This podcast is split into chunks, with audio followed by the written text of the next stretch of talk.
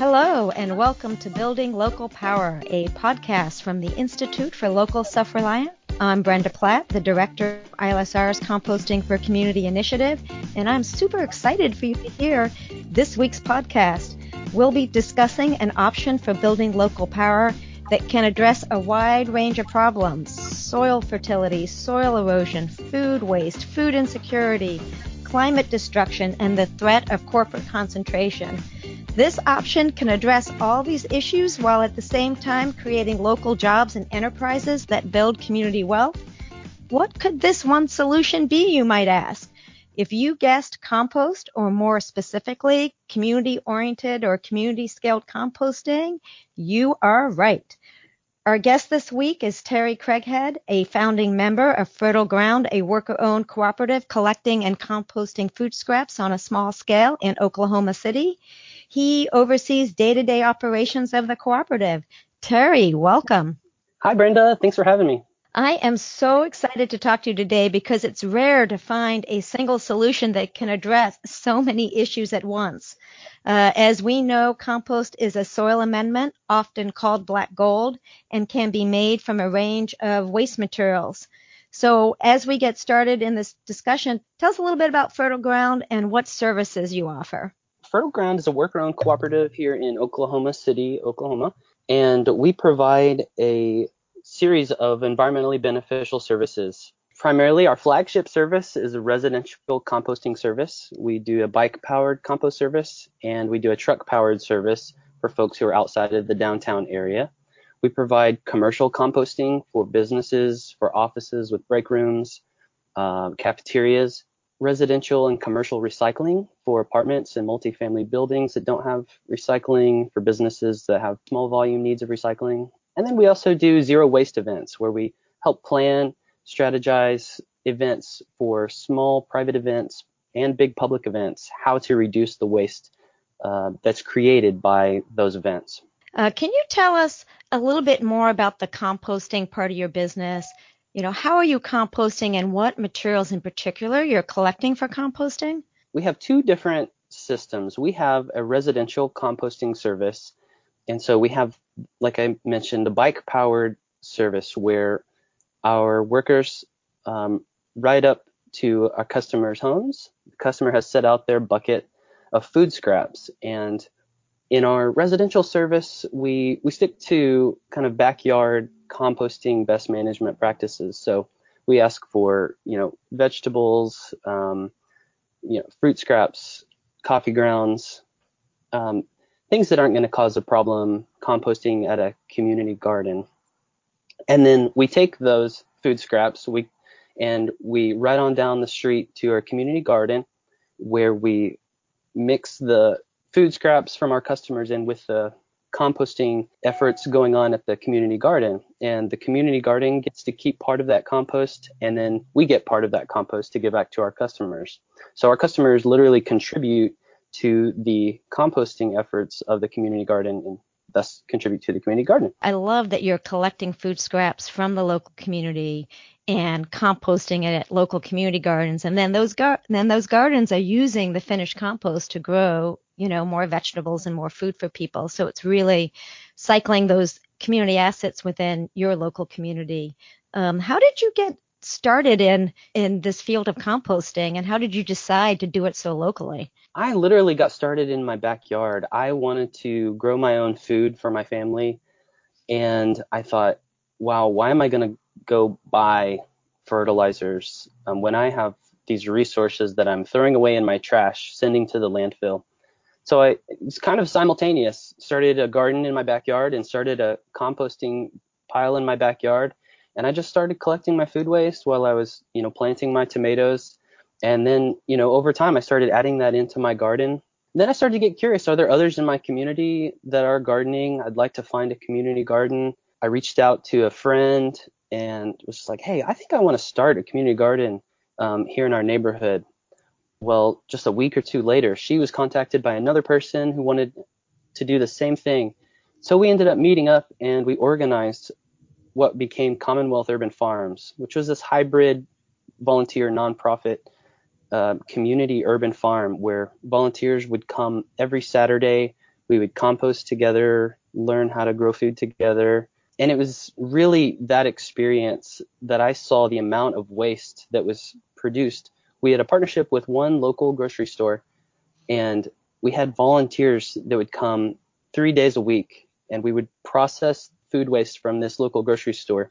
Just seeing that amount of waste was really kind of the impetus for Fertile Ground. I thought, wow, uh, this is so much waste from one store. We should knock on doors of restaurants and see if we can organize something to divert more of this food waste from the landfill and create soil um, that we could grow good food in. Yeah, I mean it's it's awesome that you partnered with what is it Commonwealth Open Farm and uh, and really harnessing the power initially of volunteers to make this happen and then it transitioned into a enterprise with paid workers.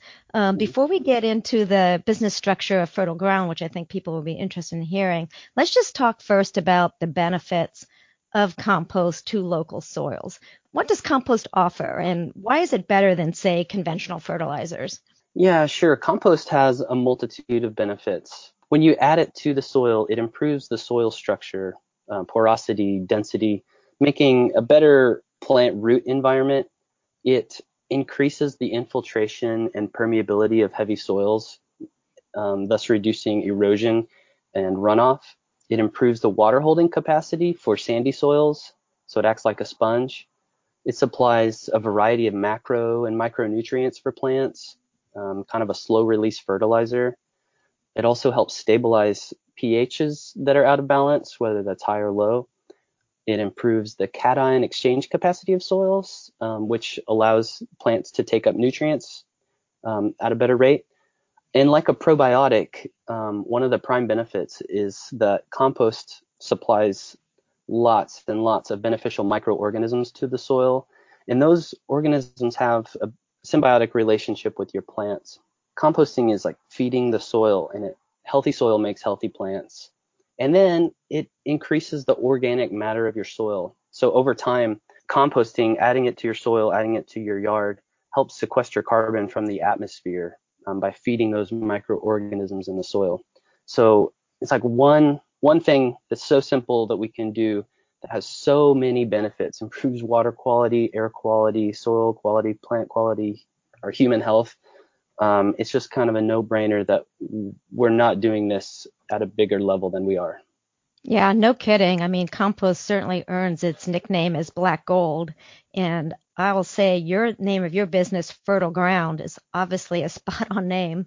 Um, one of the products I know that you produce is compost filter socks, which are not designed to be uh, um, added to soil to amend it. Tell us a little bit about what that product is. Yeah, sure. So compost filter socks are a sediment and erosion control BMP or best management practice. And think of a snake that's eight inches, nine inches in diameter, maybe 20 feet long, 200 feet long. So we fill the snake with a, we use durable fabric and we fill this with uh, the overs of the composting process. And these snakes act as a three dimensional filter when you put them around construction sites. So anytime you disturb the soil, you're going to have erosion. And so what these socks do is they catch those soil particles, nutrients, pollutants, you know, hydrocarbons that are on site, you know, if somebody's developing a neighborhood or building a road, and um, it filters those things out of the stormwater, thus creating better rivers, creeks, streams, and lakes um, here in Oklahoma. Yeah, and I'll just add that compost filter socks are one of the many applications for compost in the growing, quote, green infrastructure market. In contrast, gray infrastructure, you know, is pipes, concrete ditches, detention ponds, etc. Green infrastructure, on the other hand, harnesses nature to control stormwater runoff, as Terry, you were just describing, and includes, you know, rain gardens, bioswales, green roofs, and the like. And there are at least two dozen compost based products that are considered best management practices for controlling stormwater uh, runoff and soil erosion. So we have compost engineered soil, compost blankets for stabilization of steep banks, embankments. And one, I think one of the coolest applications for compost is in vegetative retaining walls where you basically take these socks you were describing, stack them on top of each other and create a, a retaining wall. And often the compost has the uh, vegetative seed in it, which, you know, then grows and uh, becomes this kind of, you know, vegetative um, infrastructure. So these products are so cool. And I love that, you know, a lot of what Fertile Ground is doing is is partnering with other groups. Can you talk a little bit about your many partnerships and collaborators? We found that surprise, small scale composters are rooted in their community and they have so many community relationships and partnerships. Gosh, we would not exist without our community. So from the ground level, I mean, when we first started, we partnered with Commonwealth Urban Farms and they were closely connected to a nonprofit youth group that taught kids organic gardening skills. Um, they're called Closer to Earth. We partner with 612, which is a local art space, event space, education space, focuses on sustainability. We partner with churches, uh, Joy Mennonite Church, Mosaic, United Methodist, 8th Street Nazarene Church. And those folks allow their community members to bring their compost to their church, and then we we collect that compost and take it to local community sites. Um, we have our medium scale composter is Minick Materials here in Oklahoma City. They've been a big supporter and encourager of uh, growing uh, the composting infrastructure here in Oklahoma. And they're who we bring our commercial scale compost to. Um, we, we drop that material off with them and then they use that screen, that compost and sell that in the community. We have partnerships with local peace and uh, social justice groups. We do zero waste events for those folks. There are so many partnerships and friendships and people that um, we support the local businesses that we serve in our composting service. You know, when we're on our social media feed, we're often, you know, sharing things that they've got going on. But, you know, when we're buying gifts for our families, um, we're stopping off at Black Scintilla or Plenty Mercantile and supporting local businesses, you know, buying local foods from Urban Agrarian, Oklahoma Food Cooperative, um, other local food producers um, here in Oklahoma City to, yeah, try to grow this local economy. Yeah. And this is a perfect example of growing local power where you're supporting the community on a, and running a you know, local business that's employing local workers and keeping those assets within your local community. Let's talk about big waste corporations versus community enterprises like yours.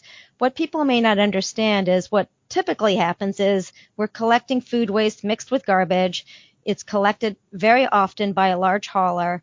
Um, even if it's collected by your local community or town or local government, it ends up going to, you know, a landfill or a trash incinerator that's owned by a huge uh, waste corporation. What happens in in uh, Oklahoma City with with garbage that you're not collecting separated? Yeah, so almost all of the waste in Oklahoma City, 98% of the waste goes to the landfill. And when food waste is buried in a landfill, it is not able to decompose naturally with oxygen the way the way it does in nature.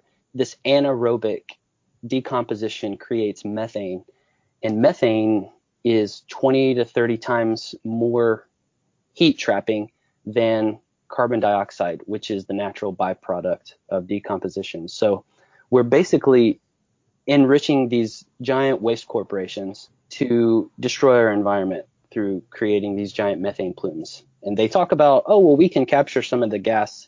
They can capture a very small percentage of the methane gas that's produced in the landfill. And in Oklahoma, I mean, it's virtually non-existent. We have we have one landfill that tries to capture some gas, but it's like maybe 10% of the gas that's produced in the landfill. So yeah, we're just we're creating these giant methane machines by burying all of this food waste. Yeah, and I'm glad you mentioned the the benefits of diverting food waste from landfills to combating uh, changing climate.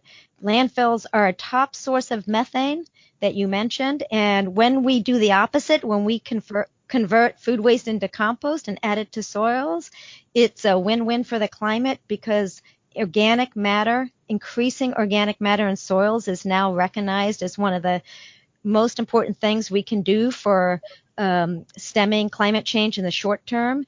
Uh, according to the UN, restoring the world's soils can remove 51 gigatons of carbon from the atmosphere. You'd think with all these benefits, we'd be composting so much more. Why do you think we aren't doing more composting? I think that places like Oklahoma, where there's still low visibility, people just don't think about waste they think about things that are urgent in their life, the things that have to get done, and waste is something, you know, throw it in the trash and it's gone. It's out of sight, out of mind. So unless it becomes a problem, unless your trash can is overflowing or, you know, it's stinking, people just don't tend to think through like what happens, you know, like the whole concept of like away. Like, people don't think about what happens to their waste and like what it means for their children and grandchildren that they're not considering what happens to that. So I think it's just a mindset that people have to be made aware of. Like, hey, there are consequences of our actions. And if we can think through a smarter way of dealing with our waste now, our kids will have a better environment, a better quality of life down the road. Yeah, I mean, couldn't couldn't agree more with that sentiment. And one beauty of of composting is that there's no one way to do it.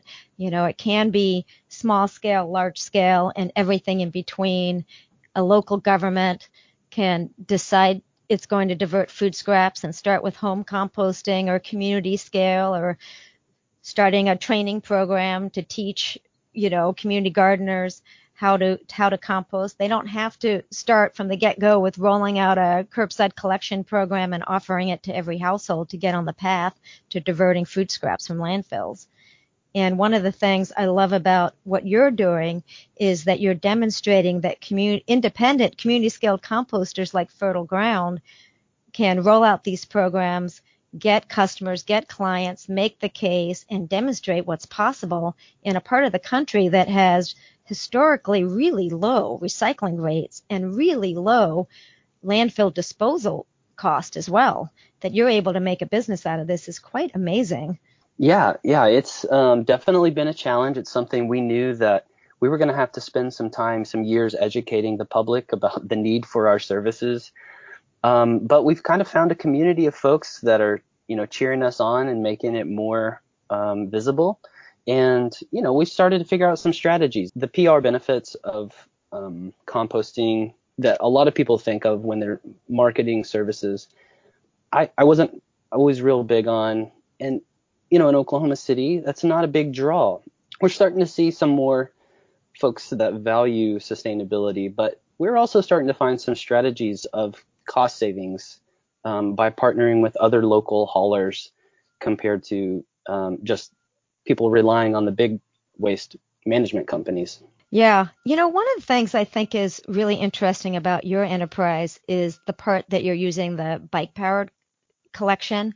And I would think if I was one of your residential customers, I would be like, oh my God, somebody's coming to my house to pick up my food scraps on a bike. That is the coolest thing. Yeah, sign me up. Can you talk a little bit about how that, you know, offering service with, with, with bikes and trailers is helping get people excited about what you're doing? Is that a draw? Oh yeah, definitely. People see our little bike and trailer riding through the neighborhood, riding through town, and they see you know, the Fertile Ground logo. We we call the bike the the dirt bike, and people are just intrigued. Like, what is that? Like, why is that person hauling a barrel on the back of a bike? Something that people like visually go to and they see. Most people initially are like, why why on earth, for one, are you collecting food scraps? Why are you doing it on a bike? And when you know we explain it and we start to talk about it, it's like, oh, that makes so much more sense. You're like you're reducing my carbon footprint by dealing with my food waste responsibly, and then you're also not throwing a bunch of carbon emissions into the air by using a bike, and you know you're like um, staying healthy by giving your your riders a workout. It it makes a lot of sense in addition to just being a cool a cool piece of what we're doing. Yeah, I can't think of anything more inherently distributed or local than a bike powered enterprise. Do you see Fertile Ground as playing a role in breaking the big waste monopoly, you know, over the trash system? Is is that something you think about or that plays into your mission at all? Most definitely, yeah. Fertile Ground really, as a concept, the business name is like there's potential here for community benefit for for people working together to create something that kind of disrupts the destructive nature, the destructive status quo. And I think there's potential here for local community scale folks to disrupt the waste industry. When we accumulate waste in these giant landfills, giant compost facilities, giant incinerators, we're, we're really kind of creating a disaster. It, while it, it seems like wow, there's a lot of benefits to you know this is this is efficient. What happens when those things go wrong? Like when your compost facility gets shut down for environmental concerns then there's nowhere to take the compost if you've set up a hauling infrastructure. We want to teach people how to compost in their own backyards. We want to teach people that they can compost at their community garden, at their neighborhood schools, at their workplaces, hospitals, universities. We want folks to watch what they're wasting. Like, don't waste as much of your food. Weigh, measure, pay attention. Um, reduce the amount of food waste that you're creating. Give it away to a food pantry, to a you know, a homeless shelter, find community partnerships. There are people who are hungry who will eat good food if we can just think a little bit farther ahead. There are some good Samaritan laws in place that protect folks who want to do good, um, who want to make sure hungry people are eating. All of these things like work together, this big circular system of reducing waste, you know, protecting the environment, building community, feeding people, creating local jobs, they all, they all work together, and I think it's a much more resilient way of building our communities and of doing life together. Absolutely.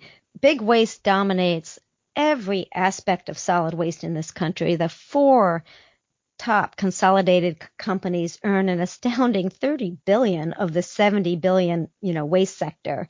I think that those companies own or control something like three quarters of the permitted landfill capacity in major metropolitan areas.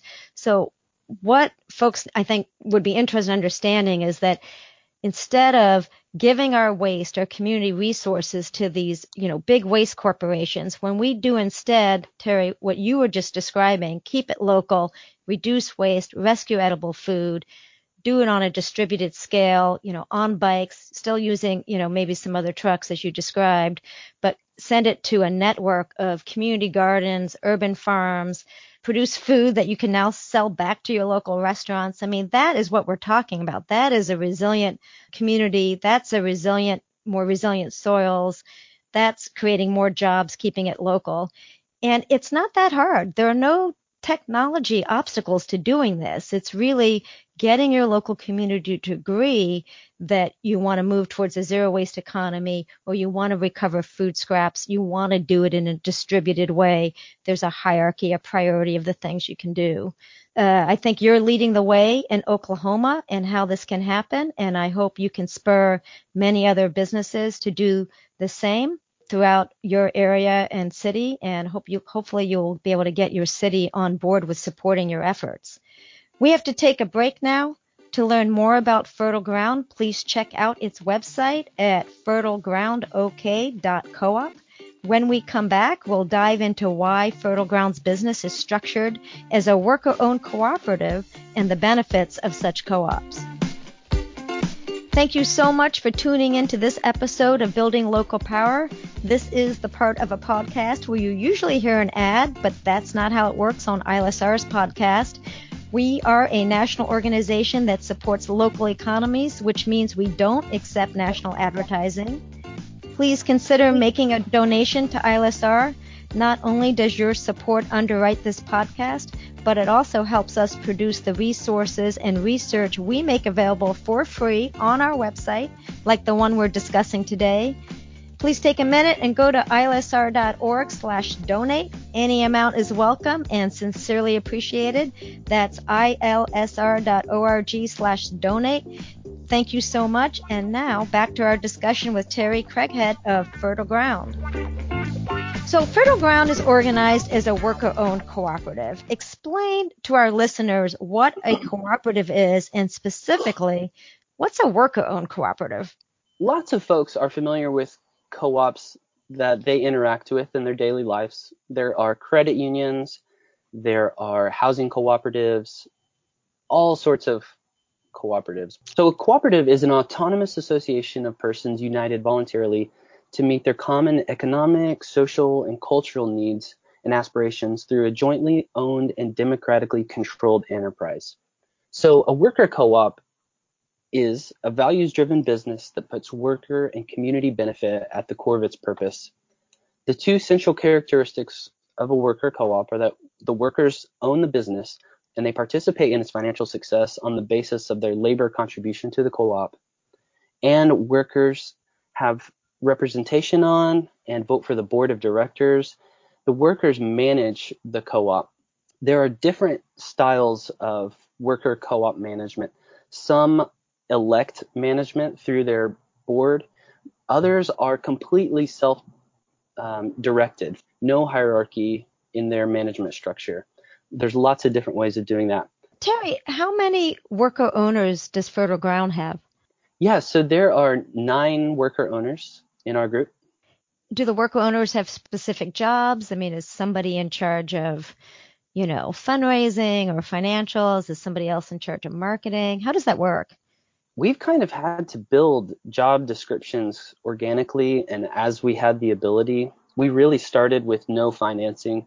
We just started with our sweat equity, but we've created jobs now for drivers, for bike haulers. Um, we have one of our members that does kind of our office management, bookkeeping, accounts payable, receivable. Other members are our social media experts. They focus on um, getting the word out about what we do and um, our partnerships in the community. And we have people that do sales that knock on doors for businesses, people that are strategizing how to grow the business. Do your workers earn a livable wage? Yeah, that's really important to us. There is a universal living wage calculator you can find online. For us, we've decided in this stage of our growth, we're going to pay our workers $13 an hour. That is not a flat set rate. I assume over time, as we as we get more skilled folks um, in in the co-op, there might be some pay discrepancy. You know, if we have to hire outside folks that have a specialization, but worker co-ops in general, they try to keep those those wage um, differences between the highest and the lowest paid workers um, to a minimum. So like in the average business in America, corporation, I think the top CEOs get paid something like it's 271 to one is the the, the wage gap, and in a worker co-op, you know, often three to one is kind of the top end of pay inequality there is. For us right now, we're all getting paid $13 an hour. How has being a worker co-op helped Fertile Ground? There have been a lot of benefits. Just right off the bat, we have distributed responsibility. It's not up to one founder or two founders to do all of the work and to to build the business on their back. We're able to distribute the workload to our worker owners who are not just in it for a paycheck, you know, they own the business and so they they have responsibilities to help grow the business. So distributed responsibility has been huge. We've been able to finance, you know, some of our capital costs through sweat equity when workers come in. If they're able, um, we allow folks to pay off their membership fee upfront, but they could also work that off over a period of years. But those those payments, that sweat equity, has helped us to grow our capital when we didn't just have cash in the bank. We've had flexible roles. People are able to switch from driving the bike route to the commercial route to helping with events. You know, as as different of our folks have gone through different stages of life. You know, having children, going through sickness, taking a sabbatical. You know, we're able to like shift and um, change our roles as we need to. We have a bigger network of supporters as a co-op. You know, when you just have one person who's the business owner, you know, they have their network of friends and family that support them. But, you know, being a group of nine people now, we have a broader network of support when we're trying to fundraise, you know, build business, we have a lot of people like supporting us. And then just the synergy of like working in a group that's, you know, building something bigger that's working towards a goal. The interstitial characteristics of people, you know, when my motivation is down, you know, I've got a, a teammate, a partner who's like, you know, they're motivated and it's not all just about what's going on in my personal life. Like I, I have the benefit of a team that can help build me and lift me up. And then likewise, I help build them up and get them going. I mean, that's just a few of the benefits, but those those are a few of the things that just come to my mind immediately. You mentioned paying off membership fees. Can you mm-hmm. just describe what you mean by that? There are a lot of benefits of being in a co-op, but there's also responsibilities. And so worker co-ops want to ensure that the worker owners that share in the benefits also share in the costs and responsibilities. And so one of the things is having skin in the game, you know, having something to lose um, in the co-op gives you more impetus to you know struggle and to to push for the survival of the organization if you have something to lose. And it also helps with capital you know as you're trying to buy equipment. But um, we have a member fee of $2000 to join fertile ground. And we have a process for folks who join. You have to work with us for six months. You have to go through training of worker ownership what what does it mean to be a worker owner? And then set up some kind of payment plan for your membership share. Maybe you don't have $2,000 up front, but you could set up a payment plan and pay that over a period of four years. And then you're voted on by the members in the co-op. Is this going to fit? Is this is this going to work? And then yeah, that's that's kind of how folks become members of our co-op. It, very cool. One of the things I think is is um, really amazing is how fast community scale, community oriented composting is growing in the country. But we're also seeing more and more interest in worker owned cooperatives like yours.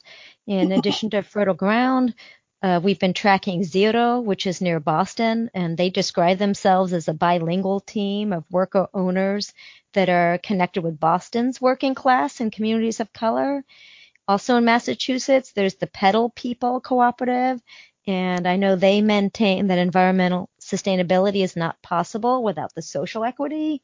Then in other parts of the country, like in Flagstaff, Arizona, there's roots composting, and that's another whose philosophy is really rooted, mm, pun intended maybe, not just making a profit, but also providing an array of community benefits while making compost or soil amendments.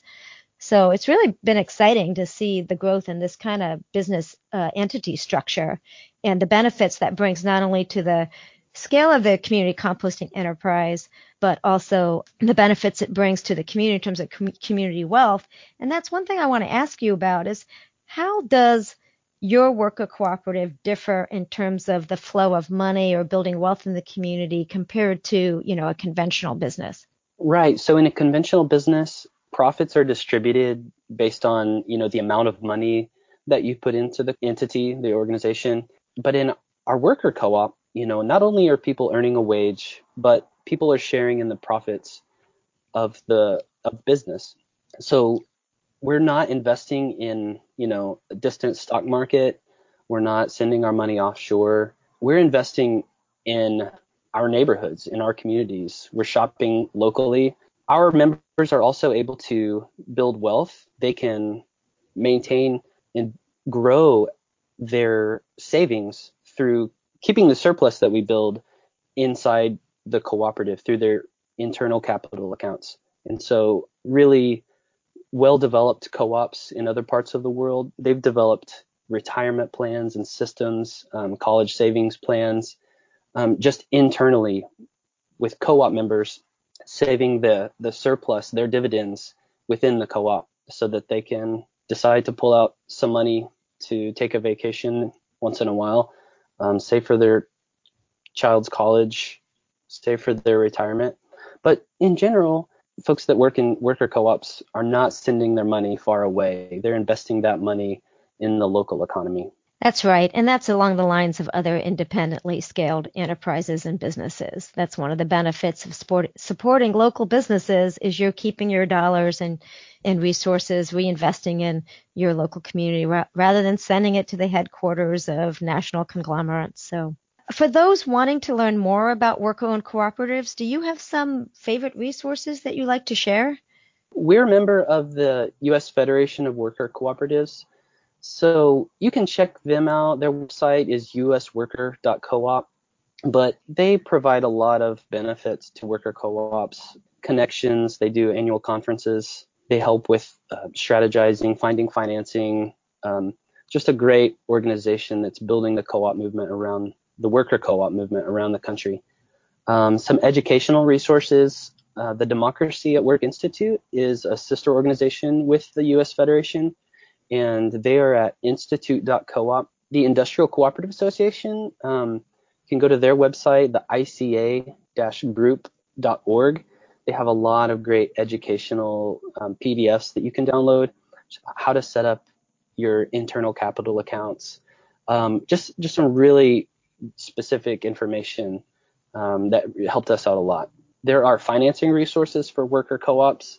Um, there is an, a national cooperative lending organization that co-ops from around the country are members of, and they invest their money into shared capital cooperative, and then shared capital then turns around and loans money to cooperatives that are, you know, maybe startups or doing an expansion or doing a conversion, you know, where employees are buying the business from their uh, aging business owner who's you know retiring, um, and then the workers can own and run the business.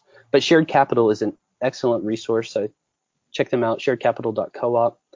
There's local enterprise assistance fund, cooperative fund of New England, the Working World, the Catholic Campaign for Human Development. They do grants around the country for worker co-ops. They have local grants and then they have big national grants. We've gotten a lot of support through the local Catholic campaign here in Oklahoma City through Catholic Charities. They're also um, crowdfunding platforms. Um, there's a lending platform that we've used in the past called Kiva US, and so you can um, borrow up to $10,000 um, in microloans at a zero percent interest rate um, from people in your community and all around the world. Um, and then there's also a new uh, crowdfunding equity platform, so folks from all over the world can invest in your business and um, you can set up non-worker owner class of shares in your company. One way of doing it, um, preferred stocks, so that the workers retain control and ownership of the business, but folks could, you know, maybe pull their money out of the stock market. And instead of investing and you know hoping for a return of 10% on their investment, you know, they can invest invest in this community oriented enterprise. And they're willing to accept maybe 3% return on their investment they don't get a say in the you know major decisions of the co-op, but they know that their money is going to something good. So um, that equity crowdfunding platform is called Crowdfund Main Street. So check them out. Those are a few of the things I would point people to. Those are great resources. Thank you for sharing those. You, you shared tips for, you know, on these resources for folks wanting to to uh, consider becoming a worker-owned cooperative. What about tips for those wanting to start a community-scaled composting business like yours, especially in areas of the country with low landfill fees and little recycling? Any tips there? Yeah, sure. I would just say to start small, make a plan, look for adequate financing. But there, there's a market for this. The like people are interested in not just you know dollars and cents. Like people there there's a growing number of people especially in urban areas who want to do the right thing and they want to avoid sending their waste to the landfills. So yeah i would say start small um, dig into your community find out you know are there any local organizations that would support our work that we can partner with? Start showing up to events setting up zero waste events where you can maybe trade for table space while you're also collecting the compost at the event. Those are just a few ways to get you know the word out there and to build partnerships and build a community of support around your organization. Here at ILSR, we also have lots of resources on community scale composting. We facilitate the Community Composter Coalition and organize a national cultivating community composting forum. And we have a series of webinars and uh, Google group and various guides. So check out uh, our resources as well. And I would be remiss to point out that ILSR has a an excellent um, community composting support environment. So they have the Community Compost Coalition, um, where you can join webinars, um, learn about you know bike powered composting um, entity structures. They also host the Cultivating Community Composting Forum. Um, last year, that was my first time to attend the forum, and it was so helpful to meet other community scale composters doing what I'm doing, you know, all around the country. Really, really encouraged me and sent me sent me home in high spirits to keep going and you know sharing what I learned with our team here in Oklahoma City. Um, and then they've also made um, this growing local fertility guide a few years ago. It's just like case studies full of like what different people are doing around the country, different organizations are doing to compost and keep keep compost local. Well, thanks Terry for that plug. Really appreciate that. Is there anything else that you would like to share or a question I haven't asked you yet? If you see a problem, find some friends that can help you solve the problem. We we all have our own locus of control. Um, we're not powerless to change our situation. We can start in our backyard by growing our own food and composting, and just reach out and meet other people who share the same values that you have, because you really can make a difference. But you have to start with where where you are. That's right. And Fertile Ground is just one of many enterprises and organizations from coast to coast doing work like this. That's all the time we have today. Thank you for joining us today, Terry. Really appreciate it. For our listeners, if you weren't convinced before to compost, we hope you are now. Starve a landfill and a trash incinerator, feed the soil, feed the community, create dignified jobs and community benefit enterprises, save the climate and the planet, compost. And thank all of you for tuning in to this episode of the Building Local Power podcast from the Institute for Local Self Reliance. You can find the links we discussed today at ilsr.org and clicking on the show page for this episode. That's ilsr.org. While you're there, you can sign up for one of our many newsletters and connect with us on social media. Finally, you can help us out with a gift that helps produce this very broadcast, gets us great guests like Terry Craghead, and helps us provide original research and technical assistance. Once again, please help us out by rating this podcast and sharing it with your friends on iTunes or wherever you find your podcast. This show is produced by Lisa Gonzalez and Hiba Murray, our communications manager. Our theme music is Funk Interlude by Dysfunctional. For the Institute for Local Self Reliance, I am Brenda Platt, and I hope you join us again in two weeks for the next episode of Building Local Power.